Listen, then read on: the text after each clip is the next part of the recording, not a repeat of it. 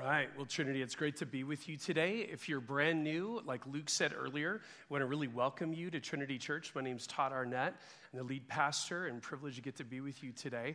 We are continuing in a series called Parables. If you got a Trinity this week, I forgot to bring my notes up here, but if you want to get those out, they're kind of a goldenrod color. I don't know where goldenrod ever existed before paper was made. I'm not really sure it was really a color until people made that color of paper and thought, what do we name this? Goldenrod. So go ahead and get those out. If you have a Bible today, we're going to be in the book of Mark, Matthew, Mark, second book in the New Testament, Mark chapter 4 and uh, we'll be diving in, in just a second. A couple things I knew you'd love Jordan and Jessa. It is such a great job today. They have actually a table out over, and this is the thing, we're getting smarter. When we think about where do people want to go to be able to find something, we just put them right next to donuts. Anytime you do that, we know you'll know where to find them. So, right over under the eaves on the side over there, you'll see some different CDs. And if you want to chat with them, uh, they'll be available after the service, like Jessa said. So, interact with them, get to know them some more. They've got a big week in front of them up at Forest Home. They flew in early to be here with us, and then they'll be up there. So, they're going to have a great week. Um, one of the things I want to keep in front of you, when, uh, and it's been so good this summer, I feel like people's attitudes and hearts have been great about our service time changes. But I, I want to, as, as, as much as that was a change to get to a 9 and a 1045, I want to remind you we're not done. We have a 5:30 service starting up on August the 18th, and I just want your your mind and your heart to begin praying about. For some of you, it's not going to be a great service time for you for a host of reasons, no problem. But for others of you, it really will. And I want you to think about not only the fact of how you might make that a service and attend it, but I want you to think about how you might serve at it. Because, like you can imagine, for our services at 9 and 1045, they require really an army of people between whether our productions team, our ushers, people working with our children out on the welcome area all those roles are going to need to be replicated at, at 5.30 in the evening as well. So just be prayerfully thinking about that. We're just going to kind of going to be seeding that thought in your head the next few weeks and just ask you to consider if that would be something that god would have you be a part of. Why we're so excited just to remind you of why we're doing this service there are people in your relational world who either can't or won't come to church on a sunday morning. Sunday night takes away that reason, that excuse. And so we just want to give you the opportunity to think very missionally about the people that you can begin inviting at a brand new service time that will be just kind of a new opportunity that we've never been able to offer people. And we're real excited uh, for that as well. Well, we're going to dive in today. And, and, what we're doing this summer is we're looking at parables. We're looking at um, these different ways. I love the tagline. I said it last week. I love the tagline to this series Kingdom Secrets Uh, veiled in Plain Sight. They're just right there. But as, God, as Jesus begins to open them up and help us understand what these things really are as earthbound people that really don't have a perspective, don't have the capacity to understand the kingdom that Jesus came to bring. He's using things that we do understand. Last week we talked about a, a, lost sheep. People can relate to that. Those of us who are not agrarian and don't raise sheep can understand what is Jesus talking about today. Today we're looking at a really well-known parable, the parable of the sower and the seed. And in like way, whether you have a little garden on the side of your house or you just love the produce that you get at the market, either way, you get the concept that when seed is sown, that's what ultimately becomes the fruit, the produce that you get to enjoy later on. So Jesus is using very uh, things that people can relate to, they're aware of, can connect to, and he's opening their minds to say, but this idea represents so much more than just that simple thing that, that you do get. Let me share with you the bigger idea. And so today, as we dive in and look at this, this is fascinating to me. Jesus' audience were readily aware that farmers go out and throw seed, and based on the types of soil, good things come or they don't. So it wasn't anything new to them as far as some deep truth at the surface. It would be later on. It would be fascinating when Jesus goes on to, par- to explain the parable and he talks about the different types of soils and what they represent. And we'll be able to look into that a little bit today. Today, what I want you to do though, as we dive in, I want you to kind of sit in the tension that this parable creates. And it creates this wonderful both and tension. If you begin to think sometimes that life is all about only who God is and what He does, which is a good thing to think about. But if we forget that there is the necessary human response to who God is and what He's revealed, then we'll kind of get askew. Conversely, if we think it the other way, that it's really all about how we respond to the things in our lives, and oh, yeah, God's in the mix too, we'll also get askew. But there's something about living in the tension of both and. It is absolutely significant and essential that the sower sow his seed but what's also true is that the type of soil that is in your life is something that's receptive to it. So we're going to live in that today, and I want to walk us through that a little bit. And I want you to be careful not to drift too far to one extreme or the other, but live in the reality that both are essential for good things to be produced in and through your life. Both things are essential to, for good things to be produced in and through the lives of the people in your relational world. We'll talk about that a little bit to today as well, that dynamic of what this means for them. So take a look in your notes and on the screen is a now what statement for today. Thank God that His word is so productive and keep the soil of your heart responsive. Two, two big things to walk away with this week. Let's dive in in your notes. Number one, fruitfulness comes from the intersection of God's seed and good soil. Fruitfulness comes from the intersection of God's seed and good soil. We're in Mark chapter 4, beginning in verse 1. I'm actually going to read the entire parable and the sequence after it to set the stage for where we're going today. Let's begin in verse 1. It says, Again, Jesus began to teach by the lake. The crowd that gathered around him was so large that he got into a boat and he sat in it out on the lake while all the people were along the shore at the water's edge. So get that idea in your mind that the crowds are pressing in on Jesus so much, they're actually pushing him towards the water, where at some point it's like, I'm either going to be out to my waist or my neck, or I could get in a boat and let them continue to crowd the shoreline. And that's what's happening. So Jesus gets in the boat, teaches them from the boat. People are all over the shore. Imagine even young children maybe wading into the water. It's a little bit cooler to listen to Jesus. Verse 2 He taught them many things in parables, and in his teaching said, Listen, a farmer went out to sow a seed. As he was scattering the seed, some fell along the path, and the birds came and ate it up.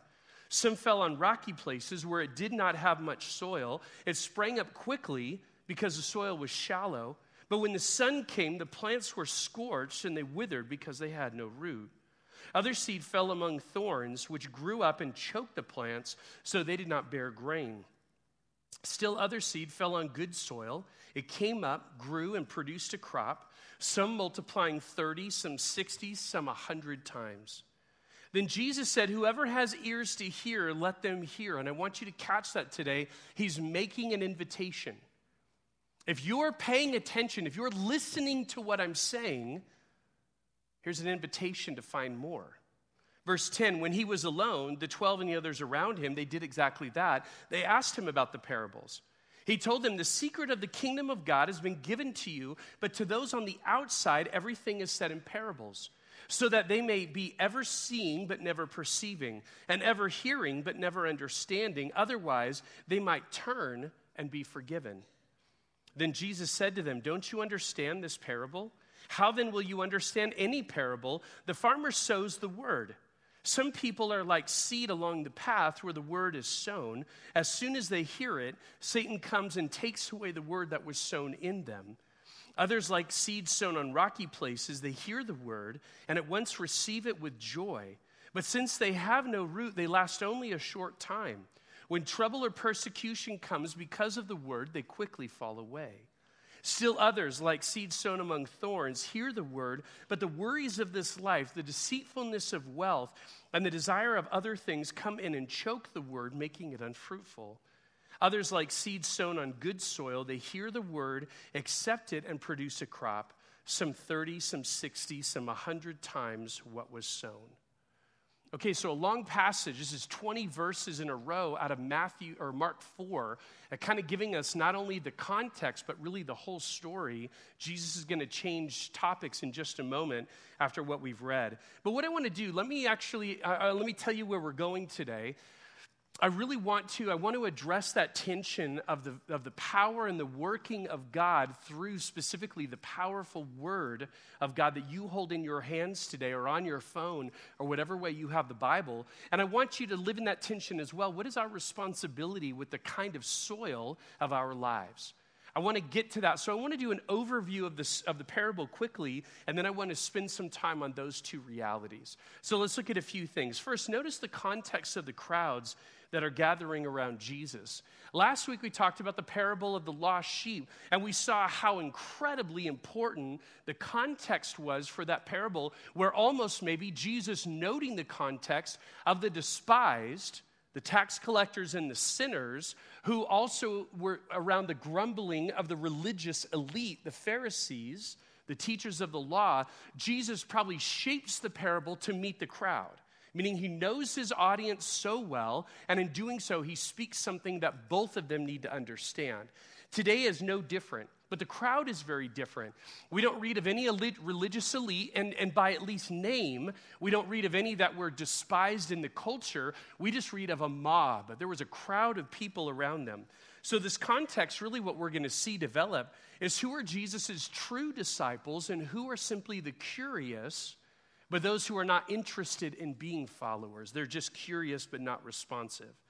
So, the context, I believe, is the same thing. It wasn't as though it just kind of willy nilly was this group of people. I think Jesus, noting the kind of people he was talking to, which any good communicator, and we said Jesus is the master of everything he did, especially in communication.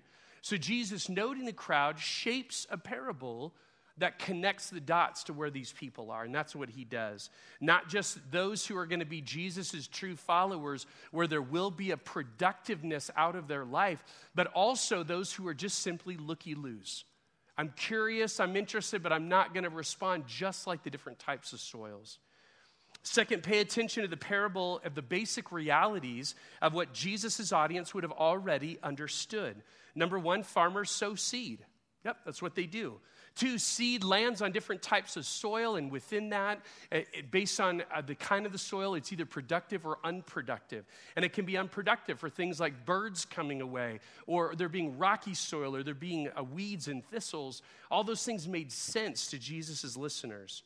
And the, the producing, uh, the purpose of the reason why a farmer sows seed is not just to have plants but to produce a crop. That's going to be a big idea in what we're looking at today. So these are things that Jesus' audience would have had a, a, real keen understanding of. Most of us, whether we've done anything with gardening or planting or any kind of farming, would totally get this as well. And that brings us to our next point that's all that Jesus shares with the crowd. I want you to get into this story. Jesus is out in the boat. He's speaking, maybe sitting down, maybe standing up. The crowd has pushed in so far, they're all the way on the water's edge. They're leaning in, and Jesus tells them a story about things they already know. I wonder if some in the crowd, when Jesus got done with the first part, remember, we just read these verses in tow, but there was a part where it said later on, so there's a gap in time. Imagine he gets done telling this parable of the sower and the seed, and the people in the crowd go, and? Others, like if a movie has ended on a note you totally don't understand, you go, what? And those who were really kind of punks said, Oh, great rabbi, thank you for this wonderful story of sower, seed, and plants. Duh. Like they, they must have done that. They must have been scratching their heads, like, this is what everyone's coming out to see? This is basic. This isn't what's, what is really going on here. And I'm sure people left with that response. But watch this. Note the response of Jesus' disciples. When he was alone, so I mean, imagine the crowds, they have been incredibly patient. They've all dispersed by now. When he was alone, the 12 and the others around him asked him about the parables. Remember Jesus' last words about that parable? For those who have an ear to hear, let them hear. Jesus is giving an invitation. If you want to know more about this, come and talk to me afterwards. Interestingly enough, the crowds don't care. They're all kinds of in different types of attitudes, but it's this group who does care and they pursue Jesus. I think they might have said something like this Jesus, that was a great story about farming. But I'm thinking there's more to it. I'm thinking there's something else you wanted to tell us than a farming axiom. Could we hear more? They demonstrate great interest in both their waiting to wait till the crowds leave, as well as their intentionality to seek what Jesus still hasn't yet revealed. This is powerful. I want you to know that. I want you to know that within the heart of people who follow Jesus, I really do believe there is this hunger and this thirst to want to know. And knowing's not the whole equation, but it's surely a part of it. I want to understand. I don't get it. What was just shared about simple things about farming, there must be something more. Help me understand. Fifth, I want you to see that Jesus expected the crowds to be merely curious. You see, it's almost as though he is kind of, I'm not being punny, he's weeding out the crowds to let them go so that now he can talk to the people who really want to know. He quotes Isaiah chapter 6. This is when Yahweh commissioned the prophet. This is that powerful chapter that you know. Isaiah writes, In the year that King Uzziah died, I saw the Lord. And this powerful thing, the temple is shaking, smoke, fire, everything going on. Isaiah believes he's going to die because he's in the presence of all holy God. And yet, at the end, after his sin is atoned, at the end, Yahweh says, Who will go for us? And Isaiah says, Here am I, send me. God says, Sure, I'm going to send you, but let me tell you about the people I'm sending you to. And that's these words. They're going to be ever seeing, but never perceiving, ever hearing, but never understanding. So, as it was for Isaiah's audience, so it would be for Jesus' audience a curious crowd who was only interested to a point, and then when things got difficult, when things required an extra sense of pursuit, they backed away. Ultimately, remember, it would be the crowds who were chanting, Crucify him, crucify him. Think about the fickleness of those hearts and what we would ultimately see. Note that Jesus directed his audience twice in these first nine verses to listen or to hear. Like those are imperative commands. Pay attention to what I'm saying. And if, excuse me, if you would have been in the crowd that day, and you hear this simplistic story about farming, and you're scratching your head saying, What else? Then it would make sense that you would say, I need to get some time with that guy afterwards because we all get that, but there must be something more to that story. You see, the curious crowds, the kind of popular thing to do was to come out and hear this country rabbi. The curious crowds wanted no more than just curiosity. It was the true followers of Jesus who pursued him and said, What is that all about? I also don't want you to get thrown by the last line of Jesus' quotation of Isaiah 6. It said, otherwise, they might turn and be forgiven, meaning they're seeing but not perceiving, they're hearing but they're not really getting it. Otherwise, they might turn and be forgiven. Don't interpret that as Jesus' lack of interest or even hostility against their salvation. Remember, Jesus said, I've come to seek and save that which was lost. Jesus came for the mission of saving people. It's just this he was not opposed to their salvation. Instead, he was simply aware of the crowd's tendencies. And crowds do what crowds do. They're merely curious for a season. When things get difficult, when things require extra effort, they back away. And Jesus was simply aware of their response was going to be a lack thereof. Finally, I want you to appreciate the master teacher and how much truth is represented in this farming illustration. Today, we're not going to have time to go to the depth I would like to, but we could devote an entire teaching series just to the four types of soils and what those things represent. For our purposes today, I just want you to note the profound simplicity the profound simplicity presented in the condition of the soils, and recognize how true those hindrances are, how they've been in your life, and how true they are in the lives of people that you do life with. Last week, as we talked about this lost sheep, I encourage you to consider the ones the ones in your life that God has said, hey, there is this group of people who've come to love me and follow me, and that's awesome. But there are still ones in the world that I am going after. And the great news is, is He's going after people in your world. And you get to be a partner within that by your prayer, by your investment, by the way that you care for people, by the way that you invite them.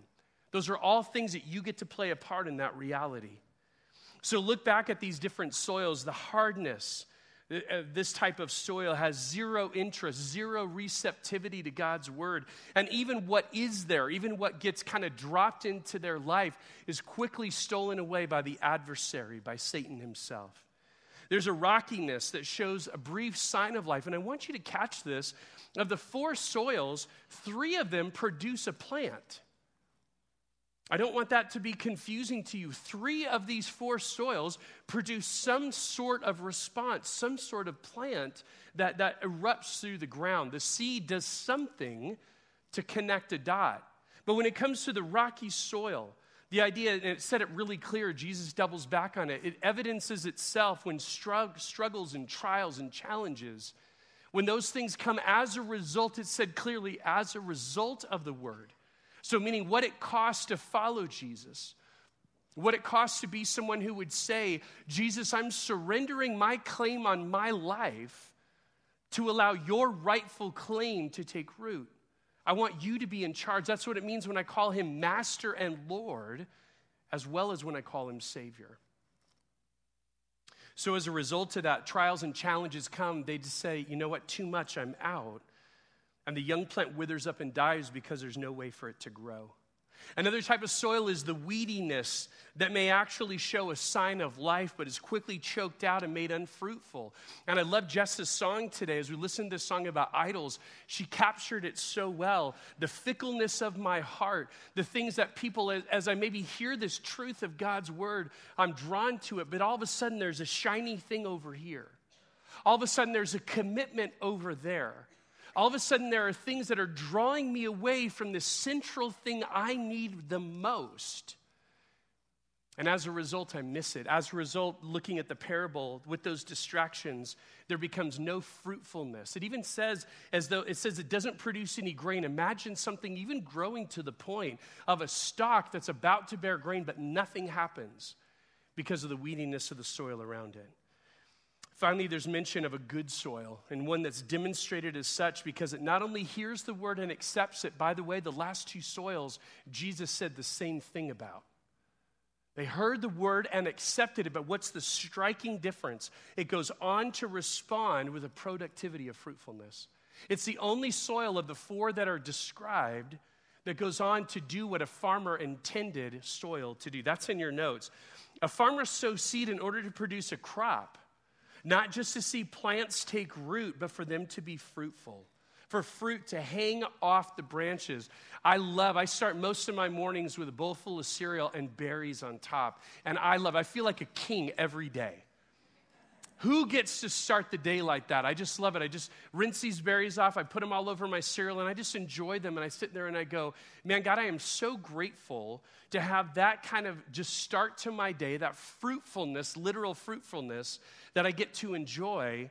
And it's the reality of what has happened, not just in the seed and the soil, but ultimately in the plant and in the production of that berry. I'll tell you, I would not nearly be as excited about raspberry bushes. I don't care to look at those. I just want to see those beautiful red berries hanging off the edge, and then I want them in my mouth, okay? I don't know about you. Uh, raise your hand if you've ever done anything with gardening. Have you ever done that? Okay, good, a lot of us. So, growing up, I've told you I grew up up the road in Yucaipa, and we grew up on about an acre of ground. Um, I don't know, a, a sliver of it we devoted to some kind of a garden in my childhood. My mom loved to raise like things like zucchini and tomatoes were things I remember readily, unique kinds of squashes, stuff like that. Strawberries, I think at, at times, but mostly those. And, and when I think about the fruitfulness of our garden, it was really great to have fresh zucchini on an evening when diced up with tomatoes and onions, and my mom cooked with more butter than any human ever should have. So just ladled in butter. It was beautiful. So I remember that well. And I even remember that when we would have a surplus, because remember, these plants, they don't produce at the time. It's just like I need one for tonight. They're all in bloom or they're all in productivity at the same time. So we would have um, our bumper crop was we have four zucchini we can't use. So here's what we did. This is taking you back, okay, early 80s. My brother and I, literally in our little red wagon, would walk around our neighborhood and walk up to people's doors, knock, knock, knock. Hey, by the way, we had some extra stuff. Wondered if you'd like to buy some. we were young entrepreneurs. I think my parents gave us most or all of what we received from our sales. And, and that was my life related to farming, okay, growing up. Now, I want you to capture that and think of the way that you might have a garden now and, and have done things in the past. It is one thing to have a garden that supplements what you put on your table. It's one thing to have a garden that provides a little bit of spending money on the side from what you have left over. It is an entirely different ordeal when your livelihood comes from what's on those bushes. And if you've never lived that kind of life as a farmer, you and I probably have a disconnect at this point of the story. Because I will guarantee you, that's what farmers live for not just a plant, not just something poking through the soil. Even though that's a necessary part to the story, they're all about what hangs off the branches. Because that's the livelihood that goes on my plate, that's the livelihood that goes to the bank. Until you've lived that kind of way, you really don't understand how incredibly significant fruitfulness is. That's what a farmer was after. So now we've given a bit of an overview of the parable. And, and I want you to see this. I really believe that this parable is primarily about people's response to the gospel, how they respond as Jesus sows the seed of this great news. We sang about it today. I love that line from before the throne of God. The just is satisfied to look on him, yet pardon me. Just powerful that God would do such a thing. I really believe this parable is primarily about that, but I was thinking this week, this parable also has deep truth for the things that you have and you and I consistently fail to receive or what we do receive from the Word of God. Think about it this way. Let me walk through some scenarios with you. There may be some topics or issues that you simply don't want to allow God to speak authoritatively about in your life. It might be how you view politics. It might be how you, be how you view sexuality. It might be how you view stewardship. Name it. There are some things where you would say, I know the Bible has something to say about X, I'm just not interested. That is the hardness of a soil that the minute that that word of God gets there, it's quickly taken away.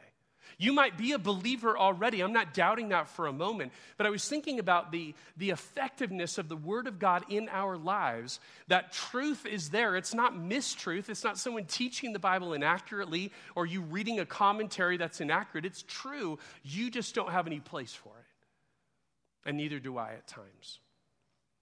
There may be truths from the Bible that you receive well initially, but because they demand a degree, a degree of surrender and sacrifice, you don't respond to that particular seed at the season, and therefore it doesn't bear fruit in your life. There's something that God brings to you through a conversation with someone, through the preaching of the word, through something you're reading, through something you hear on the radio, fill in the blank. But as a result, it's, it's, it's interesting. But when you realize this is going to cost me something, if I'm actually going to do something with it, you set it aside. There may be some truths from Scripture that you are ready to receive and you initially respond to, but then you become quickly distracted by other commitments or new opportunities or the lure of comfort, and therefore it doesn't take root in your life. And as a result, the Word of God is there, it just never gets to be productive in you. And then there are times when the truth from God's Word is something that you respond to and it does produce change. It does produce growth. It does produce fruit in your life that is both evident to all and, watch this, pleasing to the farmer. And the interesting thing is, I would say, as I look through those scenarios, I think there are issues in my life that have been in all four of those types of soils until they finally, I say, Yes, Lord. So I think this is a powerful parable to process through that lens and even evaluate in your own heart God, where are the places that I'm either completely resistant to what you have, or I'm initially responsive, but man, it's too hard, or I'm too distracted.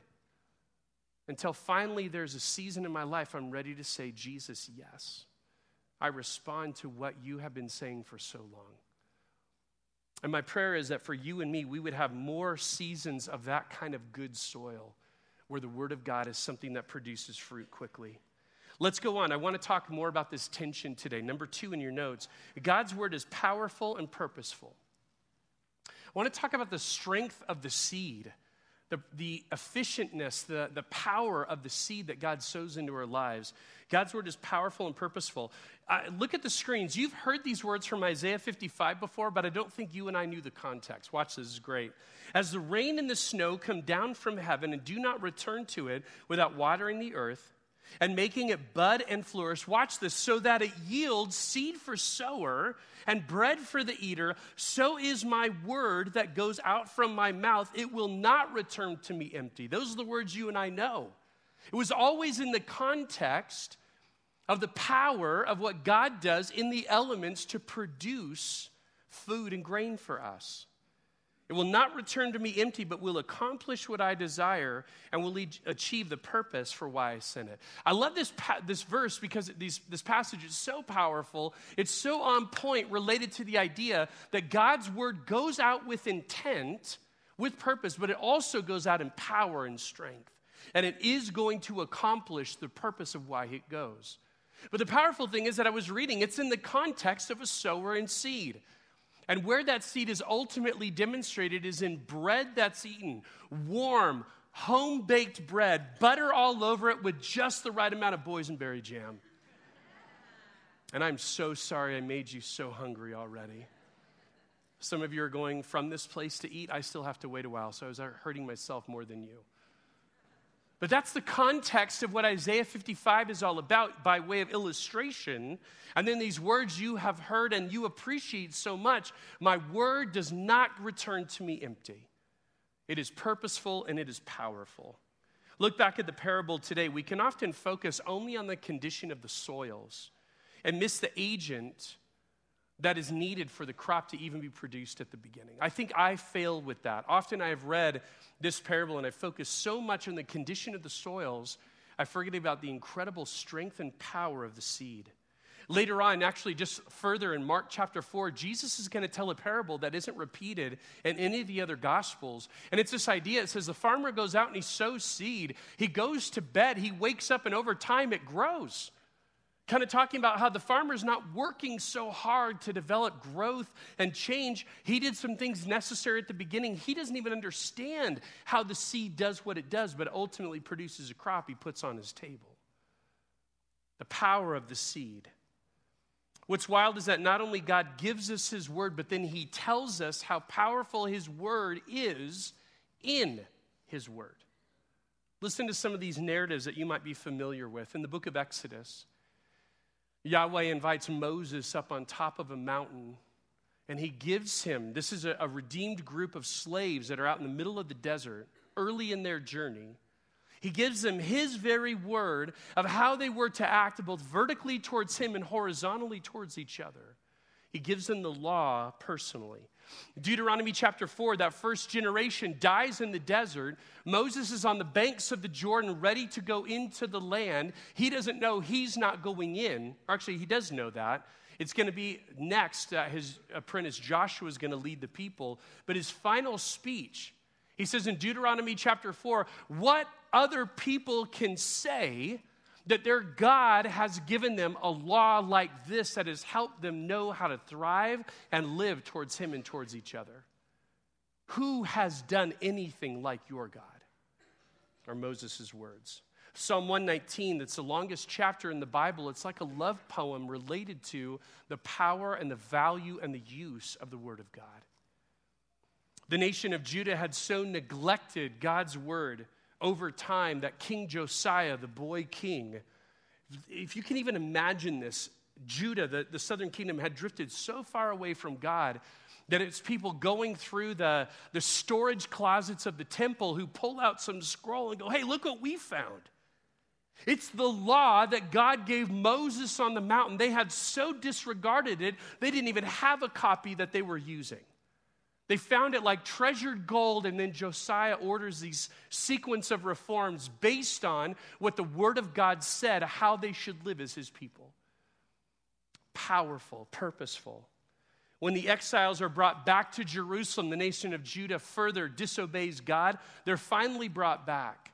And as they're brought back and as they're assembling as a people, it's Ezra, the priest, who stands before them and he reads the law. This was powerful. This is a group of people who'd been exiled into Babylon for 70 years. They finally come back. He's reading them the law. They are weeping because they are so far away from God and how they have lived.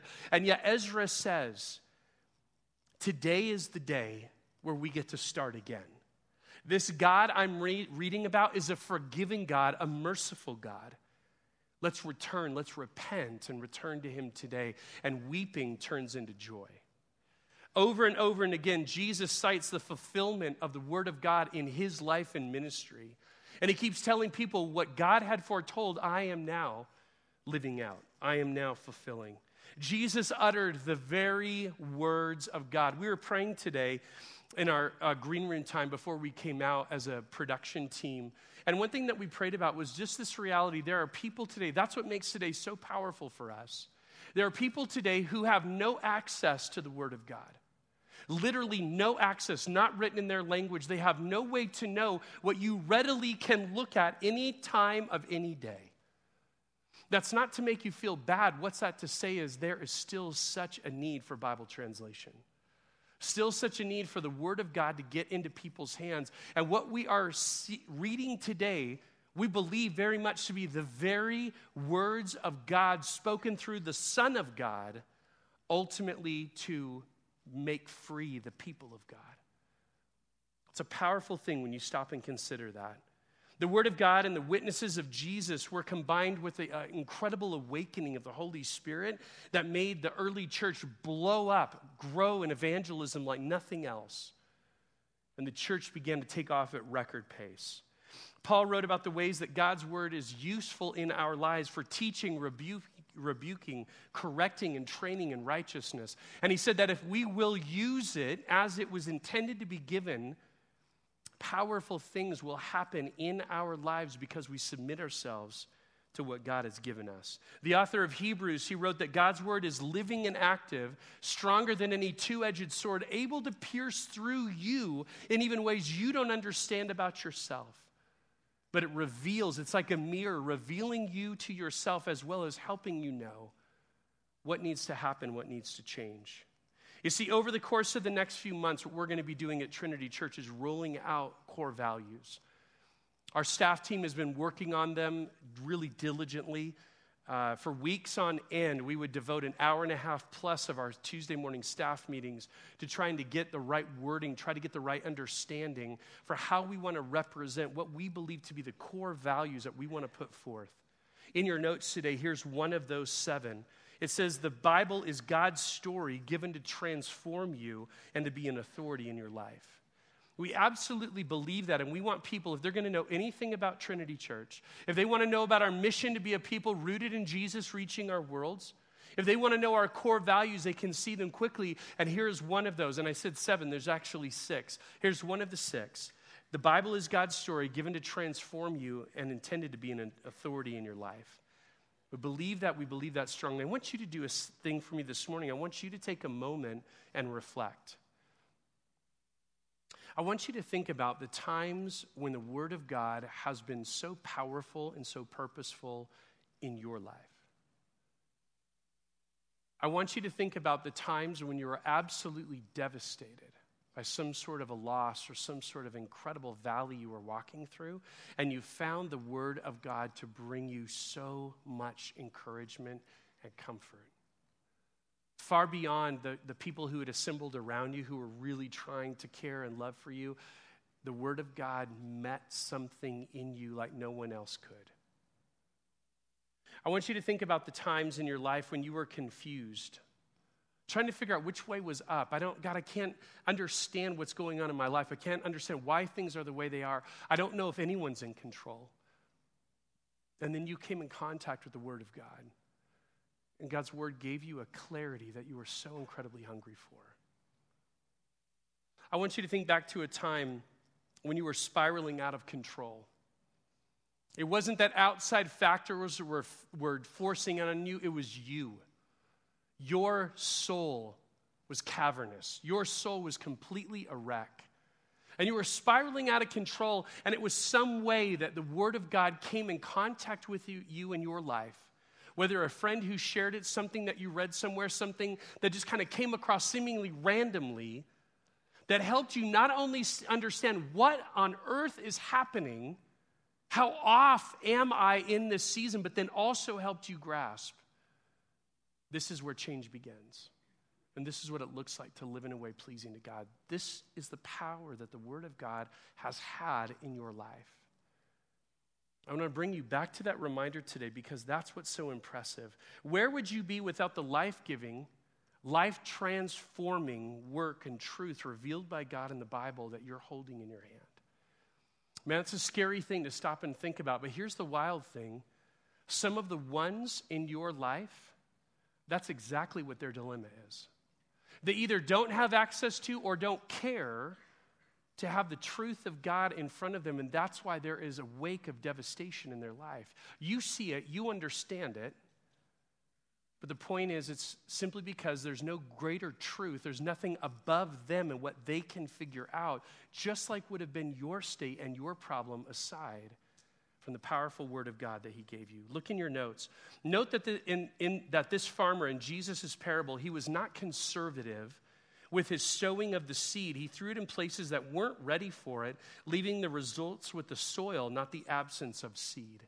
I think that very powerful. It doesn't say that the sower only went to the places where he knew there was good soil, he threw it everywhere. He threw it in places that he knew it wouldn't be productive, but the issue wasn't going to be about that there was a lack or an absence of seed. The issue would be about the soil isn't ready to receive it. Here's the thing for you and I, the ones in our world, and you have to hear me say this through the lens that makes sense in the way that you relate to the people in your world. Some of you, the way that God has wired you, you can bring truth in lots of different circumstances, and people, because of the relationship and the equity, people can hear it.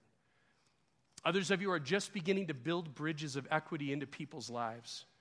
And I would just say, in whatever format it's available, whether it's let me show you this from God's word or let me tell you something like the word of God says, either way, it's not up to you to say their heart isn't ready for it. That's very convicting to me. I'm often thinking in my mind, I could share this truth with a friend of mine who's not yet ready to respond, is not a believer, but they're not ready, so it's okay. I often can just do those mental gymnastics in my head rather than being able to say, I know you're going through a tough time. Can I just tell you something that would help me if I were in your shoes? I know that you're in a place that's very confused because of the circumstances you're facing or the decisions that you're making. Could I just share something that I think could be helpful? That's all it is. That's you sowing seed into lives, whether the soil is ready or not. It's not going to be about the fact that there's an absence of seed. It's simply going to be about that the soil isn't ready. That's not on you, but sowing the seed is. Finally, today, number three, good soil involves your whole self receiving and responding. Good soil, let's describe what it, the Bible teaches it's like. It involves your whole self receiving and responding. Look on the screens, James 1:22, a passage that you know. Do not merely listen to the word and so deceive yourselves, do what it says. Anyone who listens to the word but does not do what it says is like someone who looks at, at, his, mirror, at, at his face in the mirror and after looking at himself goes away and immediately forgets what he looks like. But whoever looks intently into the perfect law that gives freedom and continues in it, not forgetting what they have heard, but doing it, they will be blessed in what they do. There's a powerful passage that's very familiar and should be and we've looked at this passage ourselves in the last couple of years. But note the intent, the purpose of the Word of God is supposed to do in our lives. It's supposed to bring change. It's supposed to be received and responded to. Not simply, oh, that's interesting. Oh, I didn't know that before. Oh, that'd be really helpful if Bob was here today. You know, it's not those things. God, what is your word saying to me, and what should I do as a result? It's not simply information to ingest on a Sunday morning, nor for in your small group discussion to have a better grasp of it. It's something meant to be put into use, to be applied and engaged, with the result of producing change from the inside out. I will tell you over the course of my ministry, I've been at this for almost 27 years. And I have met a lot of people who have great Bible literacy, but little Bible consistency. In terms of how they live and how they present themselves. This week, I had a gentleman call me who I could tell from the very beginning of the conversation wanted to go at it about the essence of the Trinity. And I remember he would, I think he would say in the conversation, if I caught it right, that he would say he's a believer and wanted to kind of just keep poking and prodding. When I asked questions back, the conversation ended with him yelling hysterically as I hung up the phone. Simple point. There might be a lot of Bible literacy, but a real lack of Bible consistency. Because the Bible is more than a set of facts, more than information that you know. It is meant to change your heart.